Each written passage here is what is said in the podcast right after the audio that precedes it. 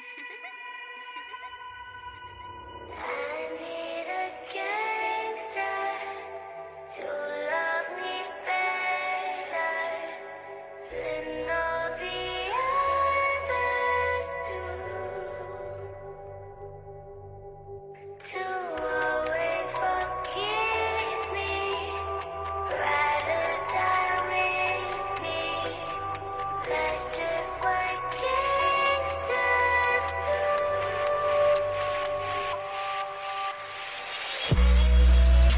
大家好，欢迎您收听汽车啊，我是二。这期的故事来自于同一个听友啊，他是说身上有仙家。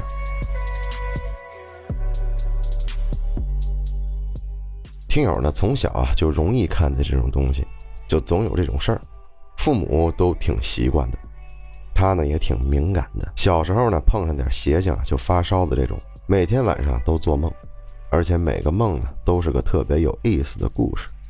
有的还是连续剧，每次起来都跟母亲讲，这母亲都特别想让他当导演，完全不缺故事。他呢也总是被压。据他所说，他找到了一种被压解脱的方法，别的怎么挣扎都不管用，有一个办法管用，那就是扭脖子、扭头，他就说就管用。就使劲扭就行，反正对他很管用啊！大家以后如果啊被压了，可以试一试。大概呢，前提就是这样。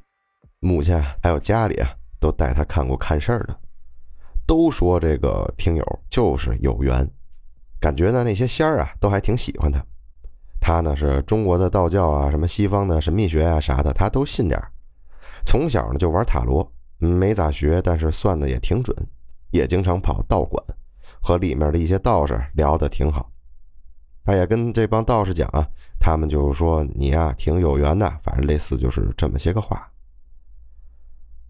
大概几年前吧，突然有一个不知道什么样的契机啊，就说不清楚啊，应该是缘分，自己呢就请了个仙家，是狐仙九尾狐，呃，不是泰国那个，泰国那个他说是根本就不是狐仙，其实呢就是咱们中国的那种仙家。大家都懂，他呢有几个仙家，其他的仙家大家都知道啊，都是会去分别去保一些别人，但是他第一个请的这个狐仙是不保别人的，只保了他。因为是第一个仙儿嘛，所以有点害怕，敬畏的害怕，也怕这个狐仙会对他做什么不好的事儿。但是其实完全没有啊，这个狐仙特别护着他。请之前呢特别倒霉，特别点儿背。就是丧到家了那种。跟她关系好的闺蜜呢，都说电视剧都没她丧。有这个姐姐以后啊，就各种方面都在好转，这根本没法举例，因为事儿啊太多太多了。到最后呢，好的她都有点幸福的不自知了，身在福中不知福了。因为什么这么说呢？因为后来发生了一件事儿，让她意识到了她被这个姐姐一直一直的保护。他一开始呢，习惯这个叫这个仙儿吧，叫姐姐。他本来呢说是娘娘级别的那种，也就是上方仙，好像是听说这么个等级啊。前几年呢，有一个晚上啊，他跟平时一样，晚上做梦嘛，不一定是噩梦，反正就是各种各样神奇的故事。当天也一样，就是到最后的时候，当时还梦到他和家里人团聚聚餐，还挺开心的。吃完呢，从饭馆出来，透口气儿，等这个父母，等家人。梦里也是这样，但是出去以后，这画风就不对了，就明显阴森起来了。而且呢，不是那种噩梦的那种阴森，也不是被压了那种阴森。他在梦里啊，一下就毛了。接着呢，他就看见了一个一米五几的一个老年的大叔，长得呢就有点猥琐。就过来跟这个听友说了一句：“差不多了，跟我走呗。”当时听友直接吓坏了，肯定是不能说行啊，他就一直逃避话题。后来这个人有点急了，不耐烦的跟听友说：“哎，走吧走吧，你就跟我走吧。”这个时候他注意到他斜对面右前方有一个差不多身高一米九多的一个浑身白的。这么一个东西，在远处要过来。就在他看见这个浑身白的东西的时候，这个老年的大叔压迫感一下就不一样了。这个浑身白的这个压迫感比那个老年大叔要高太多太多了。这个听友直接就被吓坏了。这个时候呢，就感觉姐姐出来了，因为他平时一直带着姐姐。姐姐出来跟他说了一声：“走一趟没事的。”然后听友猛的就醒了，当时就感觉哎，一下就不对劲了。从那天啊，他就觉得姐姐好像不在了，不在他身边了。那三天啊，听友说他特别倒霉。就在那个时候，他才意识到被姐姐保护的有多好。三天以后，他就感觉啊，姐姐好像回来了。三天以后啊，他就感觉姐姐回来了。这种感觉是什么样呢？就好像是感觉到被鬼跟了，就这么个意思啊。但是呢，感觉姐姐整个人都虚弱了，就好像渡了个劫一样。他在那三天里一直在想，有一天他突然想到，会不会是黑白无常？他平时呢是不会看跟黑白无常有关的那种电影啊、小说啊，都不会看。而且他特别怕这些，他就在想，会不会是黑白无常来找姐姐了，想把姐姐带走。那三天呢，他就一直各种祈祷，姐姐一定平安回来，别被带走，因为感觉被带走一定没啥好事毕竟当时最后都那样了。还好，三天以后，感觉姐姐回来了，也慢慢的就没事了。后来呢，陆续啊，听友又请了几个仙家。但是这些都是呃管很多人的，就不止听友一个了。这是他的第一件事啊。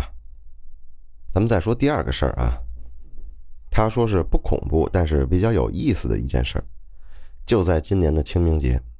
呃，听友人北京人，老家平谷，回家嘛，回老家肯定是要扫坟的，每年都回。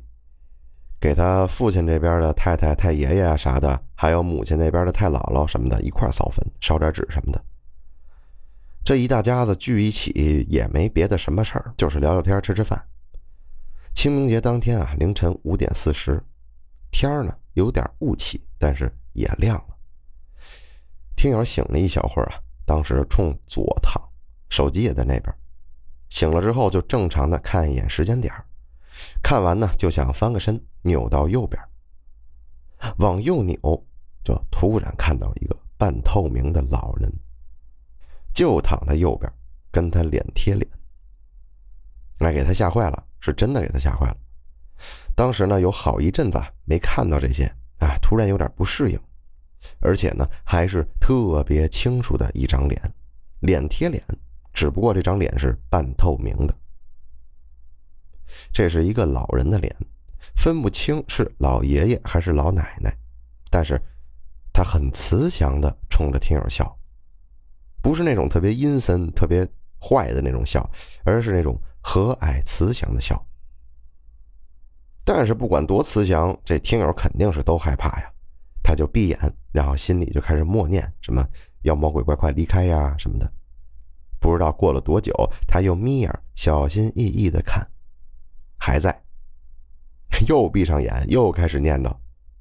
大概七点多，他再一看就没有了。当天呢，他就跟母亲说了，他们这一大家子人就都知道了。姑奶奶们呢，挺信这些东西的，就给找了好多好多什么桃木棍什么的，什么纸钱什么的，听友没要，因为他觉得这个老人啊，看着不像是那种特别恶意的。虽然害怕吧，毕竟他没有发烧。他呢，之前这种体质是一碰见这种东西就会发烧，这次他就没发烧。但是越这样，他越好奇呀。等回了北京城区，就找了一个认识的看事儿的。呃，这里提一下，说是他虽然有仙家护身，但不代表他能看事儿。能看事儿的是被仙家看上要他出马的。所以能看事儿的就叫出马仙嘛。找了一个认识的这个看事儿的人啊，就问啊这个老人到底要干嘛。看事儿的就说啊，那个人没有要害你的意思，他呢就是单纯的看见你了，挺喜欢你的。他挺孤独的，也没钱了，就想让啊听友给他送点东西，捎点什么东西类似的。这也解释了为什么听友看到的是慈祥的笑。不过呢，一直听友也不知道怎么给他送，就只能一直祈祷，希望那边可以有人帮他，让他别那么孤独，能有点小钱花。当时找那个人看的时候，他还想过一种可能。是不是这太爷爷回来看他了？听友的太爷爷去世的时候，听友还没出生，没见过，所以也不知道长啥样，不确定是不是他。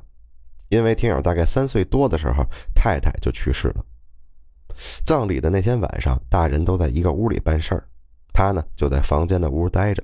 据他母亲所言啊，自己在那屋里突然就嚎了起来，这帮大人就都去了。当时他们家有一个人，是他们家一个女性很年长的长辈，也不知道应该管她叫啥。当时这个长辈在，他好像就是看事儿的。当时这个长辈看完之后啊，就说啊：“太爷爷来接太太了，顺便呢到这屋里看看这小辈儿，因为没见过这小辈儿，结果被他看见了，把这小孩吓坏了。小孩的眼睛都干净吗？”所以他当时才会想，会不会是太爷爷又来看他了呢？结果不是。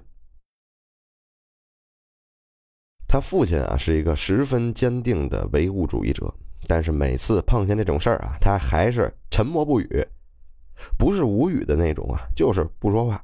就显然他也是被吓着了，他也没法解释，但是他就是死鸭子嘴硬，还是坚定的唯物，就那样。前年啊，有一个姑奶奶家有个闺女，就是听友的姑姑。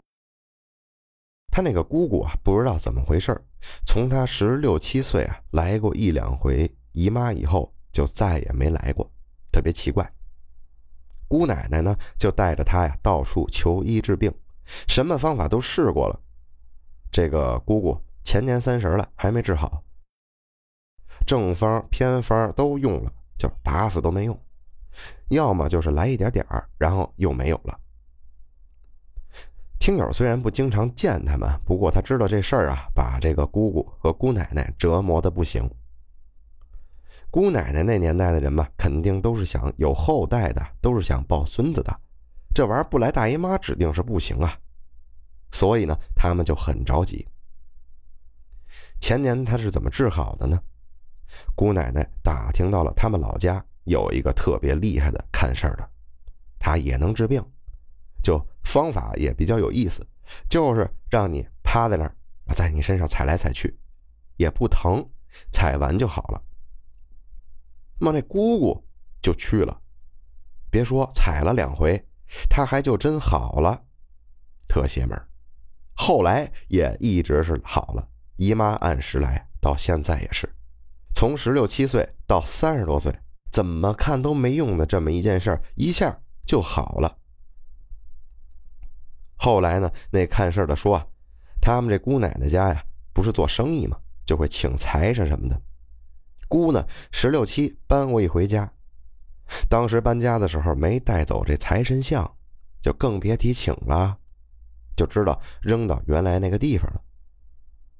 那个看事儿的就说了，这个财神爷可能就不太高兴了。就让这姑一直来不了姨妈，一直有事儿。所谓请神容易送神难嘛，更别提这就不送了。后来呢，这个看事儿的就帮忙的协调过来了，烧了点纸，慢慢的一点事儿就没有了。姑奶奶那个时候才想起来这事儿，直接一拍大腿：“哎呦，这么多年了，一直就忘了这财神像了，怎么回事？”他们呢也经常带着听友去那个看事儿的家里，那看事儿的看见这个听友都挺喜欢他的，也跟这个亲戚们夸他，也跟这个听友的父母说：“哎呦，这个小姑娘可好了，让这个老爹多给她买点好吃的，多对她好点还看着这个听友啊说：“这阵子马上就过去了，你真是一特别好的小姑娘，你会变得越来越好。”当时呢，听友精神不太好啊，高中压力有点大，之前是重度抑郁和重度焦虑，总是自残。不过也是一阵一阵的。现在虽然压力也大，压力更大，不过也没啥事儿了。自己呢也觉得没啥，毕竟还是得过日子嘛。他也没那么矫情，就是当时有点机迷。这个看事儿的可喜欢这个听友了，不常回老家。每次呢，姑奶奶们去的时候，哎，这个看事儿的都会问啊，那个小姑娘现在怎么样了？好点了没有啊？什么的。反正听友呢自己调整的也不错，反正就是挺有意思的。